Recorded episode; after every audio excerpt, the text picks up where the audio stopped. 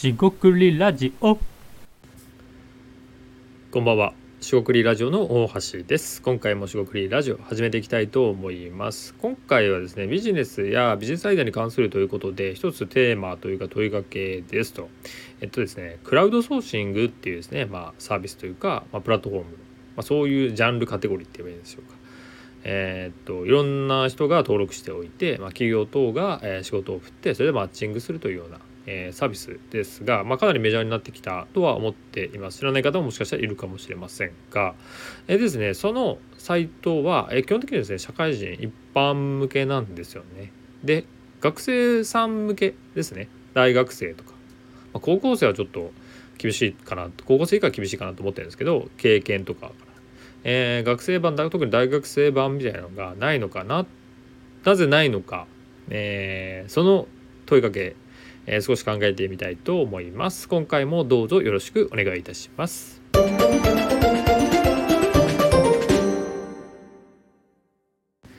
はい、しごくりラジオの大橋です。今回ですね、学生さん向け、学生さん版のですね、えクラウドソーシング、えスキル、えマッチ、え仕事依頼もしくは仕事を受けるサービスいろんな立場あると思いますがそれについて考えていこうと思います。えまずですね端的に、えー学生向けクラウドソーシング学生さんが、えー、向けのものっていうのがあるかないかっていうとですね、えー実はありました。あったんですがえっとそれほど、えボリュームというかですね規模もないような印象です。えー大手クラウドソーシングっていうところでいくと、まあ、クラウドワークスとかランサーズとか、まあ、ここならも一応入れられるんですが、えー、とパッと見ると一緒に見えますが、えー実はですね全く違うシステムなんで、まあ、そういうサービスがいっぱいある、まあ、3つとか4つとか大手、えーのものがあると。で特化型みたいなやつですね、えー例えば翻訳とか、えー例えば写真とかねなんかそういうそのジャンル、まあ、イラストとかもそうですけどジャンルで、えー特化するものもあるっていうのが、まあ、よくある分け方だったりしますクラウドソーシングですね。でこのクラウドソーシングの、えー今度は利用者ですね属性特に年齢ということもしくは、えー就業形態ってことで、えーとまあ、いわゆる学生さんっていうのはですね仕事ではなく学,、えー学ぶのが、えー本業ということで学生さん向けのものもあるのかなってふと思ったんですね。でなぜなぜかっていうとですねちょっと学生さんにですね、えー聞いてみたいというか、えー話をしてみたいっていう時に、えっと、これ難しいんですけど途端にですね、えーまあ社会人、えー僕一応社会人っていうことに なるんですけど立場からするとえ結構ないんですよね。まあ子供がいればお子さんからとかあとえーっと先生とかですね教育関係の仕事してたらその、ね、自分の生徒からとか、えーそういう子供もしくは学生との接点がある、まあ、例えば教授とかね大学のありますけどそうじゃないとですねあんまりないんですよね。もしくはあのえいろんな仕事で接客業で 2C ですよね学生さんに触れ合う触れ合う、えーと話すこともある方もいるかもしれません。まあもちろんそれはですね店お客さんっていう感じになるんでまた違ってくると思いますけど少なくともですねちょっと話をするとか何を考えてるかどう考えてるかを聞くこともないなと。えーはい、でそれをですね、まあ、ヒアリングとか、えー募集して聞くのも全然ありなんですけど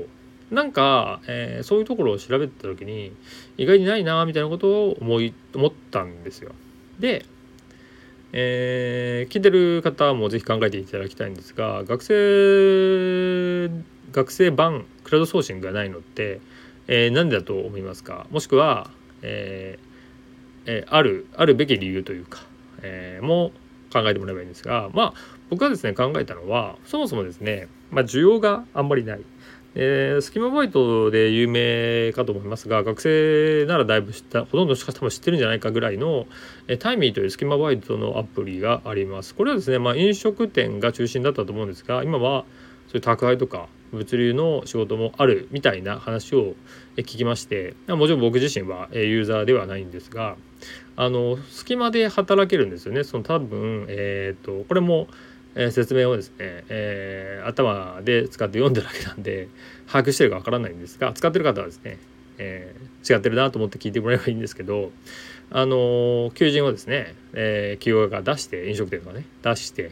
それで面接して面談して来て、えー調整してタイムタイムシフトシフトですね。調整していつ入れるのやって、えー、教育最初してもう面倒くさいって言ったらあれはしないと。それですね求人側もそうで給食側である学生さんもそうだったりするんですよね。まあ学生だけではないと思うんですけど。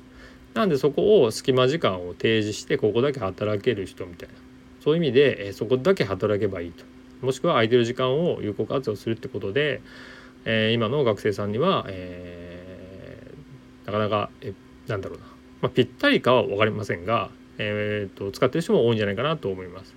で、えー、これタイミーっていうスキマバイトは、えー、スキマバイトと言ってる通りでアルバイトなんですよね。つまり時給で雇って働いてもらう。でアルバイトだからとは言いませんがそういうことですね、えー、専門的なスキルを求められるわけではないはずなんですよね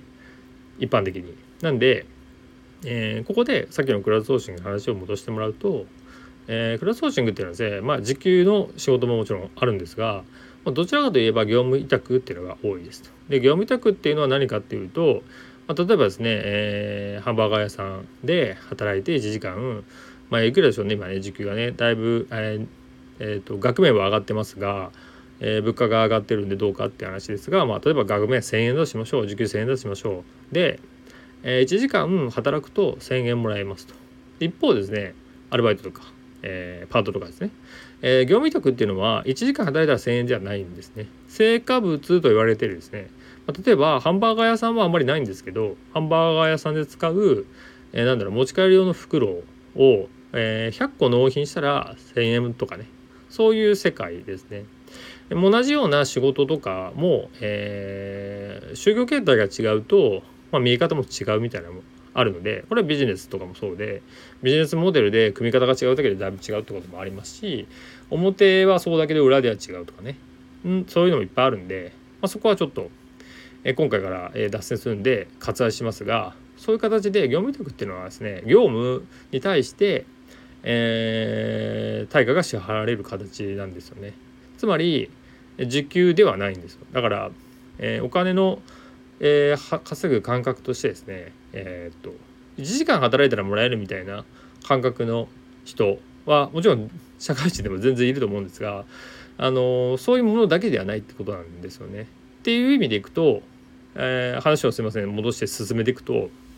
えーとそこに1時間働いたからもらえるとかじゃなくて時間で働いてからもらえるんじゃなくて、えー、それなりの成果とか納品物を作って品質が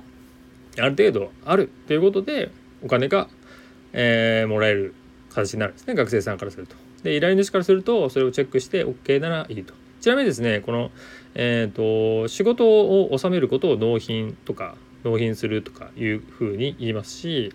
えっ、と依頼側ですね受ける側がチェックすることを研修すると言ったりします研修って何だろうってなんかちょっと小難しい言葉ですが、えー、よく使ったりしますただ、えー、業界によっては違ったりするかもしれませんがこれはですね業界はシステム開発とか IT 業界ではよくある言葉ですウェブとかでもそうかもしれませんがまあ参考程度にであのー、えー、それでですね話を進めていくとじゃあ学生さんにえー、学生さん学生版クラウドソーシングというのがあったとしてもそこで頼める仕事って何何ですかっていうのがなるのが多分ポイントだと思います。つまりあの学生さんがみんな、えー、スキルがないとかね。そういうことは全然ないんですが、まあ、一般的にですよ。経験仕事のいわゆる、えー、社会人経験というようにですね、えー、就業して働いた経験がある人とそうじゃない人では、まあ、やっぱりこうスキルの面もそうですしコミュニケーションとかえ、っとさまざまな対応、まあ、知見といってもいいですが経験だけではないんですがやっぱり差が出てくるんですよね。はい、でもちろんですねじゃあ10年働いてる人と20年働いてる人で20年働いてる人が10年働いてる人の2倍、えー、すごいとかね存在価値があるっていうのは存在価値をですね年収とかで比べてしまうとちょっとしょぼい話になるんでそれはしないんですが、えー、スキルの面でもですね別にそうとは限らないわけですよね。え会社に、え適応しすぎてしまってその環境に他では、え適応できなかったりするっていうことはあるのでこれ難しいんですよ。今の人とか若い人はそんなずっと就業、えー、すいません、と、終身雇用っていうですね、えー、言葉がもはや意味がわからないというのが正しいと思いますしそういう世界観とか価値観だと思いますが昔はそんな風じゃなかったっていう、えー、ちょうどですね僕はその間にいる感じではありますと。であのー、そういうまあそういう形で、えー、話戻すと、えっと、自分がまあ働いて、えー、働くというところで学生さんからすると、まあ、どういう仕事がそもそもできるかみたいな話になってくると思うんですね。もしくは企業側からする依頼側からすると学生さんに頼める仕事って何かってなってくると,、えーと、途端にですね、えー、なんか単純作業みたいになってくる。何かっていうとちょっと文章を書く。で文章を書くっていうのもなんかね取材をしてなんかこうやるっていうとどんどん技能が必要技術が必要だと思うんですね。インタビューしたり。えー、どこか行ってね写真撮ってまとめるとか。ちょっと難易度が上がってきませんか。でもっと簡単なのはアンケート入力とか。アンケートに答えるとかはなんかポイ活みたいなのもありますからなんかできそうじゃないですか。そういうですね難易度がどんどん低くなれば、えー、一般的にですよ。全員がそうとはもちろんいませんが学生さんなどそうなんか仕事の経験がない人でもできるまあ仕事の経験で言ってもアルバイトをしてる人も多いと思うんであのそこは一概に言えないんですが、まあ、そういうところもあってそもそも依頼できる仕事っていうのがないんじゃないかっていうのが一つの、えー、そのない理由ですね学生版クラウドソーシングがない理由かなと思ってます。学生さん向けに特化したものってなかなかない。で、えー、今、えー、冒頭というか最初言った、え、大手クラウドソーシングとかでいくと、まあ、本当に単純作業みたいな仕事はいっぱいあるんですよね。え、アンケートとかえ、なんか簡単なことこれ文章書いてくださいとかイラストイラストじゃないけどここだけなんか修正してくださいとかねそういうその単純化した作業は、え、ものすごいあってしかも、え、ここであの学生さんじゃなくてその主婦の人とかあ家でちょっと時間がある人とか、えーと、仕事してるんだけどちょっと合間時間になんかやりたい。副業感覚でやりたい人とかが、まあ、めちゃくちゃいるんですよね。めちゃくちゃいるっていうのはえーと、全国民がではないんですが、えー、例えばですが、えー、大手、えー、クラウドソーシングサービスクラウドワークスの登録者数は一応なんとなんとですか400万人を超えてるんですよ。みんな使ってるとはもちろん思いませんが数百万数百万人単位の人が使ってて、えー、その人たちが全員、えー、フリーランスとかねいうことは、えー、まずないし絶対ない。ので多くの人は会社員とか違う仕事をやってたりするっていう人が多いんですよ数としてはね。うん、そういう規模でやっているんで、まあ、学生さんとかっていうのも、えー、すごい、えー、規模からすると、まあ、小さかったりするんですよね。えーと、感覚で言えば、えーと、全国で50万人1学年とかね、えー、もうちょっといるかもしれませんが、え、そんな感じの規模なんですよね。だから意外に少ないですよね。4学年で大学生入れても200万人とか。で200万人の人がみんなやってないじゃないですか。ってなると、えクラウドソーシングっていうのをそもそも登録して使う人が、えー、結構少ないし、えー、その依頼も、えー、それこそえっと僕が学生の感覚立場に立つとすぐ稼げてすぐ得らお金欲しいみたいな人だとするとまやり取りが面倒くさいわけですよね。タイミーみたいにアルバイトでさっと行ってすぐ稼いで帰ってくる方がでそれで違う仕事をやった方が経験積めるんじゃないかって考える人も多いのはよくわかる。じゃあその時に業務委託で仕事をする価値ってなんだろうねっていうのが、えー、今回学生版クラウドソーシングがない、えー、もしくはあっても、まあ、他のサービスすで、えー、にある既存のサービスで、えー、充足している、えー、不要であるところですね。えー、のかなと思ったりします。もちろん、えー、っとクラウドソーシングではないんですが、まあ、よくあるのが学生、えー、さんとのネットワークがあって、まあ、サークルとかですね部活があってその企業がプロモーション活動を学生さんに行いたい、まあ、一番高い、えー、強いのはそのなんかリが、えーと、サークルのリーダーとかね部活動のね、えー、代表というか、え、やっていて、え、そういうなんかいろんな人に声かけられるまあつながりがある人向けになんかプロモーションしたりとかイベントを手伝ってもらうみたいなのは昔からありますよね。これもうなんかリクルートではないんですがいろんな広告代理店とか、えー、そういうことをやる人たちっていうのはなんかそんなイメージはありますよね。実際には別にそれで学生が起業することももちろん可能なんで、えー、非常に面白い部分ではあるんですが、まあ、ごくごく限られている、えー、話かなとはもちろん思います。